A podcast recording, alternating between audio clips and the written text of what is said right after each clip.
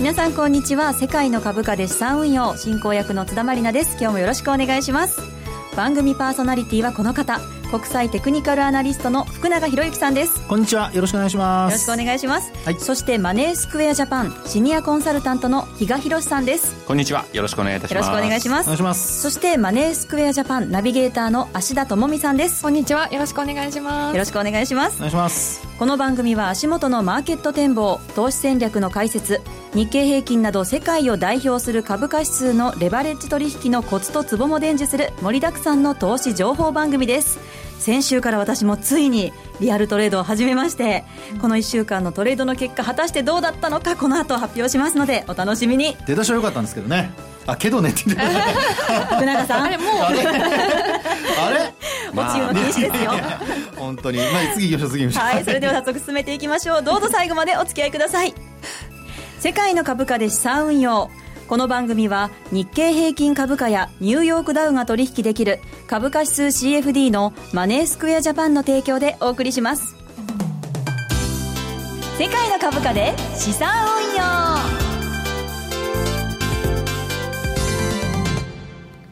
それでは最初のコーナーに行きましょう。題してマーケットの見方。このコーナーでは足元の相場分析、今週の展望について解説していきます。まず日経平均などの指数を見ていきましょう。芦田さんお願いします。はい、えー、本日の日経平均株価終値はにひゃくよんじゅうよえんさんじゅうにせん安い いちまんろくせんさんびゃくきゅうじゅういちえんよんじゅうごせん、日経平均先物日中の終値はにひゃくごじゅうえん安い いちまんろくせんさんびゃくよんじゅうえん、日経にひゃくにじゅうご証拠金取引現在レートは いちまんろくせんさんびゃくじゅうよえん、ニューヨークダウ証拠金取引現在レートは いちまんはっせんよんひゃくじゅうよん ポイントとなっています。はい、ニューヨークダウは昨日までむいか続落となっております。それでは足元の相場や今週のマーケットのポイントについて比嘉さんよろしくお願いします。はい、まずはでは、えー、マーケットをまず振り返ってみたいというふうに思うんですが、はい、まあ、あの月変わってますんでね、はい、えー、しちがつにじゅうくにち最終営業日でしたね。まあ、ここで、えー、注目された日銀の金融政策決定会合が、まあ、発表になりましたと。はい、さすがにしがつまつのようなですねゼロ回答というのは避けてくれたのがせめてもの救いかなというふうには思ったところではあるんですが、結局のところ イーティーエフ の増額、えー、別の言い方をすると株価対策の部分だけが出てきたかなというような感じがしました。はい、でその後の記者会見ずっと聞いてたんですけど、うん、なんか総括的な検証を次回くがつの会合の時に行って、それで必要ならば必要なことをするということをなんか繰り返しててですね、どうも今回展望レポート出てるのになぜそういった検証ができてないんだろうというのが非常に不思議で、ちょっともう日銀としても次の手って行き詰まってきてるのかなっていうのがですね、うん、ちょっと個人的に感じる部分があ り, ありましたよね。ただあの市場が幸いなことに、まあえー、次回には何らかの策が出るんじゃないかみたいなところで受け止めている部分もあるので、ええ、まあ、その後ちょっと相場は落ち着いてるかなと、まあ、くがつのはつかにじゅういちだったと思いますけど、はい、そこまで若干延命されてるのかなと。ですんで次回何もなかった時というか、はい、期待外れに終わった時の反動っていうのはちょっと怖いのかなというところで、一応ちょっとこう今日資料一つ持ってきたんですけど、はい、番組ホームページに上がっています。はい、月別のですね株価のパフォーマンスを示したものっていうのがあって、はい、ええ、実を言うと日経とニューヨークダウを並べてるんですけど、はちがつくがつって日経もちょっとニューヨークダウもですね過去、えー、にじゅういちねんぐらいですか、これきゅうじゅうごねんからなんですけど、はい、見るとあんまりこう良くない。はい、でじゅうがつまで実は日経平均だけを見るとあんまり良くないっていうことになると、本当にそのくがつはつかにじゅういちで何もなかった時のちょっと先の話なんですけど、ちょっとそうならないとこのパターンにはまっちゃうと嫌だなというふうにちょっと思うところではあるんですけどね。はい、はちがつ相場って確かになんかあんまり上げるイメージはね、福永さんないかなと。そうですね、はい、まあ、去年もあのーまあ、人民元中国のですね、人民元の切り下げの話があって、はい、えー、ありましたよね。まあ、それが結果的にこう株売りにつながって、うん、はい、で大幅安になったっていうところありますし、まあ、先ほどあのねあのこのえー、っとそうですね比嘉さんが作ってくださったやつ見ると、はい、なんとはちがつワーストですよね。そうですねこの資料で見ると結局、はい、マーケット関係者が夏休み取ったりだとか、はい、あと日本の方はやっぱりお盆とかで流動性が低下する部分とかもあったりして、うん、はい、でなんかのほほんとしちゃってるんですかね、うん、その反動がポーンって何かちょっと想定外のものが起こってしまうと、はい、そ, あのそれなりに値幅を伴ってというようなことになるかもしれないんですけど、はい、ただどちらかというと何かしら相場が荒れるっていうイメージだと秋の方が嫌かなと。あーリーマンショックもそうでした、はい、とかですね、あときゅういちいちとかっていう痛ましいこと、えーまあ、想定外のことがやっぱ起こりやすいのは秋なのかなというところなので、はい、ちょっとここからはですね、まあ、慎重に、えー、いく必要があるのかなというふうに思う部分もありますね。そうですね、今週末はまたイベントもありますからね。そうですよね、はい、まあ一旦これでこれまではちょっとここのところ日銀のですね動向に相場が振り回されてるかなと、はい、そうですよね、本当にいうところがありましたけどね。にじゅうくにちなんかはもうめちゃくちゃ振り回されましたけどねただまあそれが一旦まあ、はい、イベントは通過したので、ええ、今後はまあ以前もこの番組でもお伝えしたと思うんですけど、はい、やはりアメリカの利上げっていうものが肝にはなってくるのかなというふうには思います。で、まあ、そういう意味においては、はい、当然アメリカの今週末雇用統計これがどうなるのか、はい、先月が強い数字が出ましたんでね、はい、ちょっとそういう意味でアメリカ雇用復活するのかな、それによってはまた利上げ確率がとかいうようなところにもつながりやすい部分ではあるんですけども、はい、ただ別に雇用統計の数字って本当に出てみるまでね、福永さん分かんないっていうのが正直ですよね。これブレが大きい指標だし、うん、本当そうですよね。まあ、前々回がねあの数万人 で,、はい、で前回はにじゅうはちまんにん超えで、うん、もう今回なんかどっち行っても全然驚かないっていう。そうなんですよね。見ちゃうからねもうあの本当にこの一つだけを見てるとあまりにもブレが大きいし当てにならない指標なんで、はい、まあ、丹念に一つ一つ昨日の アイエスエム 製造業景気指数から始まってますんで、はい、まあ、そんなに悪くなかった。中身がちょっとねっていうのはありましたけど、はい、一つ一つこう指標を見ていく上で今度じゃあアメリカの利上げっていうのが行われるのかどうなのかっていうところをですね探っていく、そういう局面になるのかなというふうには思ってるんですけどね、はい、福永さんはどんなふうにご覧になりますか。はい、そうですね、まあ、本当にあの今あの比嘉さんのお話通りなんですけど、はい、まあ、株式市場でいうとその日銀があの追加緩和でですね、はい、あのろくちょうえんまで、うん、あの イーティーエフ の買い入れ額を増やすっていう話になりましたから、はい、まあ、前回が前回というかこれまでは さんてんさんちょうえんだったんですよね、はい、で、まあ、さんぜんおくえんぶんはどちらかというとあの新型 イーティーエフ、えーまあ成長性に、えーまあ、あの注力している会社を買うというようなことでしたから、まあ、基本はそのさんちょうえんが にてんななちょうえん増えたみたいな感じなんですけどね、はい、ですからあの基本的にはその分がですねだいたいいちにちあたり、まあ、計算するとあのにひゃくはつかで計算するとだいたいにひゃくよんじゅうおくえんぐらいあるので、はい、あにひゃくごじゅうおくえんかなあるので、まあ、そう考えるとあの、まあね、結構下支えにはなりそうなんですけど、はい、ただ為替がですね、これがあの全然支えになってないので、はい、そう今ねついさっきひゃくにえんを割れまして、はい、ひゃくいちえんだいですよね、はいはい、なのでですねあの本当にあのこれからは、まあ、株式市場はそういったその買い支えのようなものが入るんだけども、ええ、ドル円あるいは為替であの支えがないとなると、はい、これはもう両方の戦いになりますね。戦い戦い円高になるところで、はい、まあ、日経平均株価がどこで下げ止まるかでドル円が下げ止まればもちろん日経平均株価もあの戻すとは思うんですけど、はい、その辺がこれからやっぱり一番重要な鍵になるんじゃないですかね。はい、分かりました、えー、ではそのあたりも踏まえて今週の戦略どうしましょうか。今週の戦略、はい、何笑ってるんです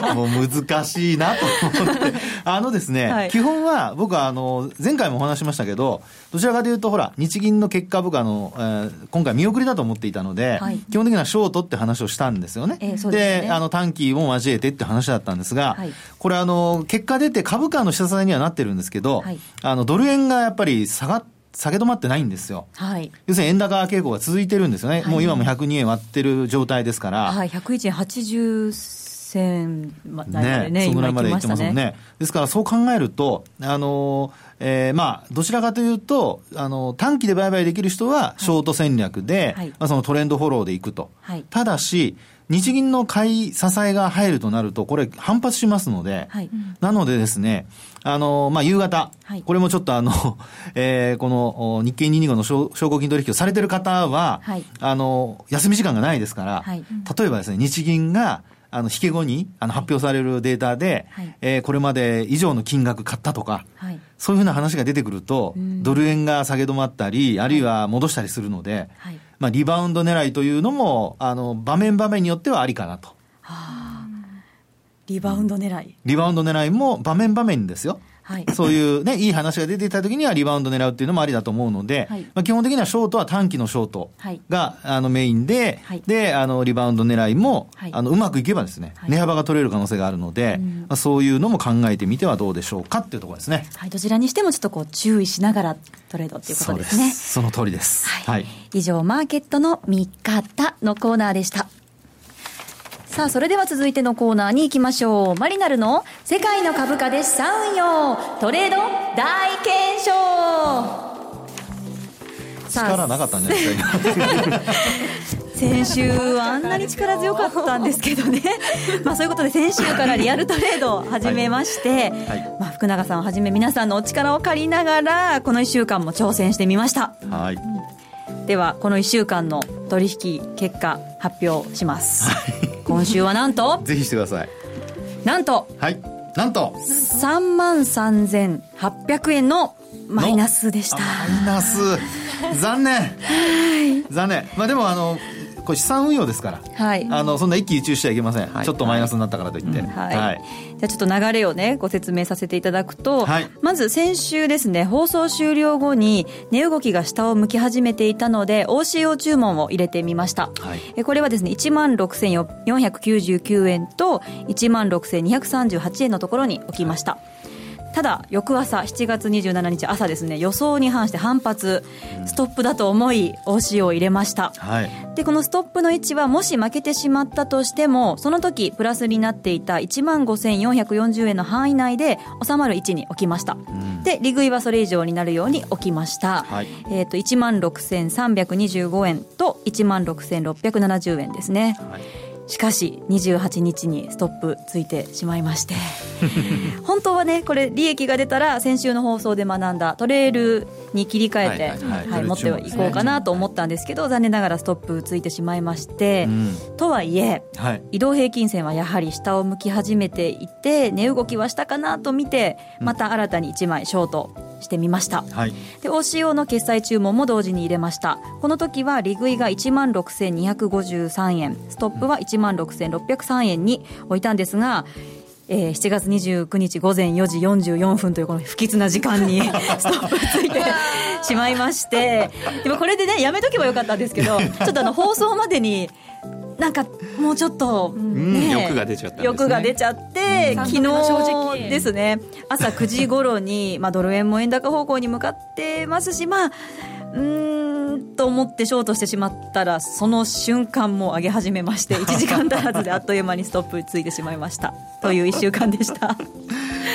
え、はい、まあ、本当にあの、まあ、売買自体はですね、はい、いろいろあの考えて取引、えー、あるいは注文を入れてますので、はい、あの最初の時よりはだいぶね、はい、えー、よくなったというか多彩な注文になった。いやいや、もちろんもちろん日賀さんそうですよね。いや、確かにあの結果はね、はい、残念な結果に今のところなっちゃってるんですけど、はい、そこの部分に関して、まあ、あの自分で決めたルールをっていうのはもうこの番組で常々あの伝えてた部分なんで、それをまあしっかり守ってはいる。でしかもですね、一度ストップがついて次もまたストップについちゃうとストップ入れない方がいいんだろうなっていうようなですね、勝手な解釈してそしたらその次にドンってやられるというようなパターンにもなりかねないので、はい、そういったルール決めそれに沿って、まあ、やってるというところはですね、あの非常に評価できるかなというふうには思うところなんですがががただ、あのー、今回のね、まず日銀あの直近の例でいうと、はい、売りから入りましたというのがありましたよね、昨日、うん、ですぐにストップがついちゃった、はい、で結局日銀の今回の対応が株価対策になってしまったというのを、はい、あの先ほどのコーナーでもお伝えした通りなので、えー、そういう意味ではなかなかちょっと売りから入ってしまったというところはですね、んって思うところだったかなと。失敗でしたね、はい、であの、はい、あの時も下げてちょ、はい、スタートから下げてすぐに戻しましたよね、えー、結局あそこで ピーケーオー が入ってるわけですよ。そうなんですよ。で最後まで下げようと思ったら ピーケーオー で今日は入ってなかったらこのありさまみたいな、はい、そういう感じなので、確かチャート見ると陽線陰線がここのとこ、はい、交互に出てるような、えー、そんなチャートの形状だから、ここからもずっと続くというわけではないんですけどね、はい、ちょっとなんかそこら辺のちょっとあのー、まあ捉え方、日銀の捉え方に関してはちょっと残念だったかなというふうには思うんですけど、うん、まあまあまあそれはそれとしてですね、はい、ここで一つだけちょっと津田さんに質問をしてみたいんですが、はい、日経平均ってにせんじゅうろくねん今ここまで来ました、はい、大体いちにちどのくらいの値幅が出てるかなってご存知ですか？値幅にひゃくにじゅうご、えー、なんかイメージだと、うん、まあにせんさんびゃくえんぐらいなんじゃないかなって思ってしまうんですけど、うん、そうですよね、はい、答えを申し上げるとよんひゃくごじゅういちえんなんですね、はい、日々の高低差って大体それを平均すると、今こんなもん、このぐらいの数字出てて、念のためにあの別の株価指数をお伝えするとダックスひゃくきゅうじゅう、エフティーエスイーきゅうじゅうよん、ダウは最近始まったばっかりなんでデータ数少ないんですけど、それでもひゃくななじゅうよんなんですね。圧倒的に日経の方が値幅が出ちゃってると、まあ作られた株式市場だからっていう言い方もできるのかもしれないんですけど、だからその値幅からすると津田さんが入れてるその、えー、ストップだとか利食いの幅っていうのもどうだったかなっていうふうにですね、確かに言われてみればストップにちょんってタッチしてまた下がるみたいなことは何度かあったので、うん、こういくら負けたら嫌だなっていう自分の気持ちとの兼ね合いもあるんですけど、うん、もう少しその辺も考えながらストップの位置も、損失の許容額とのバランスがね、難しいですよね。そうですね。だからちょっとそういう意味ではですね、はい、この、えーと、高低差を踏まえた上で、はい、ちょっと別の部分にも目を向けてみましょう。今のはもうあくまでも売買で収益を得ようというのがメインになっちゃってるかなと思ってて、はい、それ以外に何かありましたっけ？今更そういうこと聞きますか？あれだけお勉強したのにセミナーでやりました、はい、配当っていうのがありました、はい、セミナーでそれ権利付き最終日にそれが買いポジションがあると、こまめにそうそう、そういうのがありますよということで、はい、まあ、当社のですね、そのホームページの方にも、えー、そのカレンダーを載っけてるんですが、はいはい、津田さんはご存知なかったということですね、今のリアクションからするとバレたこれそれ知らなくて仮に売り持ってて、はいはい、売りのポジションをその権利最終日をまたいじゃうと支払い発生しますから ね、はい、そうですね、知らないうちにだから引かれますよ今っていうことにもつながりかねないんですよ。例えば手元でニューヨークダウ証拠金取引開いてみたんですけれども、うん、例えば来週だったらようかここのかじゅうににちといっしゅうかんにさんかい権利付き最終日がある、うん、結構ありますよね。ニューヨークダウ今月結構ありますよね。そうですね。でなおかつ エフティーエスイー は毎週水曜日かな。そうですね、ああの エフティーエスイー って比較的その毎月あって、ええ、さらにそれが毎週のようにあるっていう部分が特徴 の、はい、あの株価指数なので、はい、それ知らずにまた売りからとかっていうことになるとっていうのもあるので、逆に少しですねポジションをすぐになんかあの津田さんのやり方ポジション持ってそこから考えるみたいな感じに見えてきてたので。そうなんですよ、あのちょっと持病の ポ, ポジション持ちたくなってしまう、はい、持病の方が、はい、なのでもう少しこの配当の部分にも目を向けてもらって、はい、逆にすぐにポジションじゃなくてここまで来ればじゃあ買ってみようとか売ってみようみたいな感じで指し値を入れておく、オーシーオー で、はいはい、というようなところからまずはですね、はい、あのまあ、日経にひゃくにじゅうご以外の部分に目を向けてみるっていうことも大事じゃないかなってそんな気がしてます。はあ、分かりました。福永さん、私ちょっと、はい、ニューヨークダウとか エフティーエスイー とか、はい、いろいろ挑戦してみようと思うんですけど、 いや、あの、はい、いいんじゃないですかいいんじゃないですかといいですねあのニューヨークダウもね、はい、あのただあのこれまでと同じように、えー、その方向をちゃんと見極めてやらないと、うん、はい、あの基本的に同じことの繰り返しになる可能性があるので恐ろしい、はい、そうそう、だからそこをですね、はい、しっかりあの見極めて、はい、であの買いからエントリーするのか売りからエントリーするのかね、はい、そこをしっかり考えてやる必要はあるかと思いますよね、うん、で買いから入るときも売りから入るときもあの比嘉さんから話にあったように、はい、やはりあのその配当の、えー、部分ですよね、はい、これがあのマイナスになるかプラスになるか大きな違いですので、そうです、これ大きいですね、日経にね、くがつ大きいですからね、しかも、はい、なのであとは、うん、あの取引画面のところに上がってます、はい、福永さんのレポート、はい、さらにはですね、えっと、今週から エフエックス 日経にひゃくにじゅうごコアレンジというのを、はい、まあ、あの掲載するようにしてますんで、それで大体のレンジ、はい、各株価指数のレンジ、ええ、で今株と為替って切っても切り離せないんで、はい、そこの部分のものも掲載するような、はい、あの ピーディーエフ のえー、ページが上がってるんで、はい、そちらの方もぜひ参考にしていただければなというふうに思ってます、はい、これかなりたくさん、ね、エフエックス の方も通貨ペアも載ってますし、日経にひゃくにじゅうご以外もニューヨークダウ、ダックス、エフティーエスイー も全部載ってるので、これもしっかりチェックしてこれからもいっしゅうかんトレード頑張りたいと思います、はい、以上マリナルの世界の株価で資産運用トレード大検証のコーナーでした。 エムツージェー インフォメーション。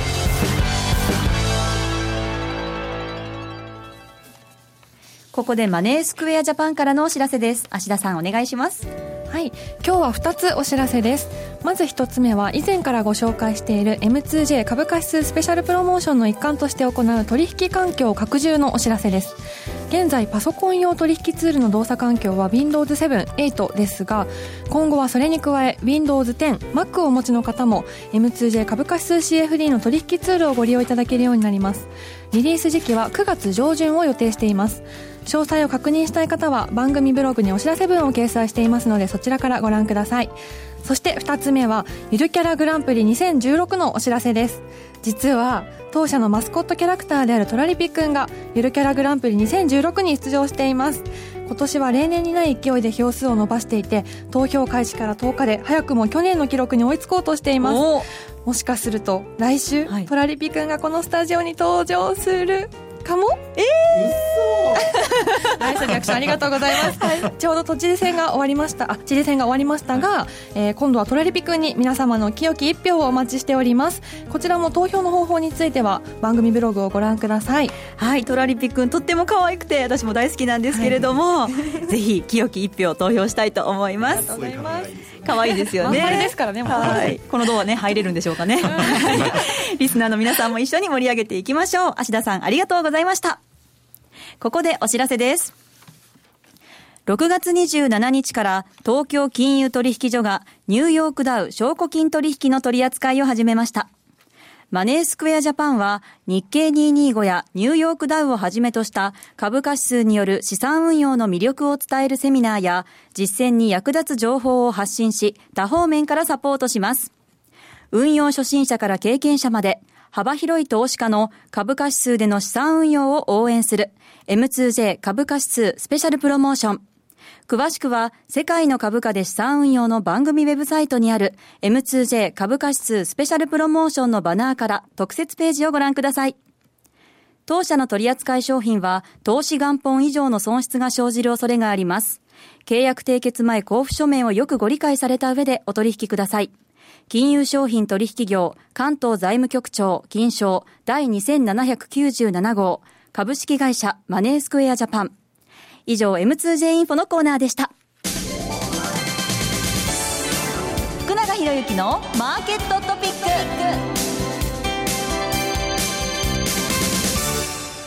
マーケットトピックのコーナーです。それでは福永さん、今日のトピック何でしょうか。はい、えー、今日のトピックはですね、まあ、為替株、ちょっと動きがこう異なるような状況に、まあ、なるのではないかという見られる中でですね、はい、えー、一つ今日はあの、まあ、サポートラインについてちょっとお話をしたいなと思うんですね。はい、サポートライン。はい。で、あの、えー、日経平均の現物指数であるとか、あるいは先物と、あのこのにひゃくにじゅうごの証拠金取引のそのチャートの形というのは実はちょっと違っているっていうのを前もお話しましたよね。そうでしたね。えー、であの特にあの安値の部分で言いますと、はい、あのにがつのじゅうににちが現物も先物も一番あのまあ、えー、ごめんなさい、えー、とろくがつにじゅうよっかですね、はい、ブレグジットの日が一番安かったんですけど、えー、あのこの証拠金取引に関しましてはあのろくがつにじゅうよっかもですね、えー、にがつじゅうににちの安値を切っていないと、はい、なのでえー、この証拠金取引で見る限りはですね、一応そういう意味ではこうサポートとして安値がこう機能していたりということにはなっているんですよね。はい、はい、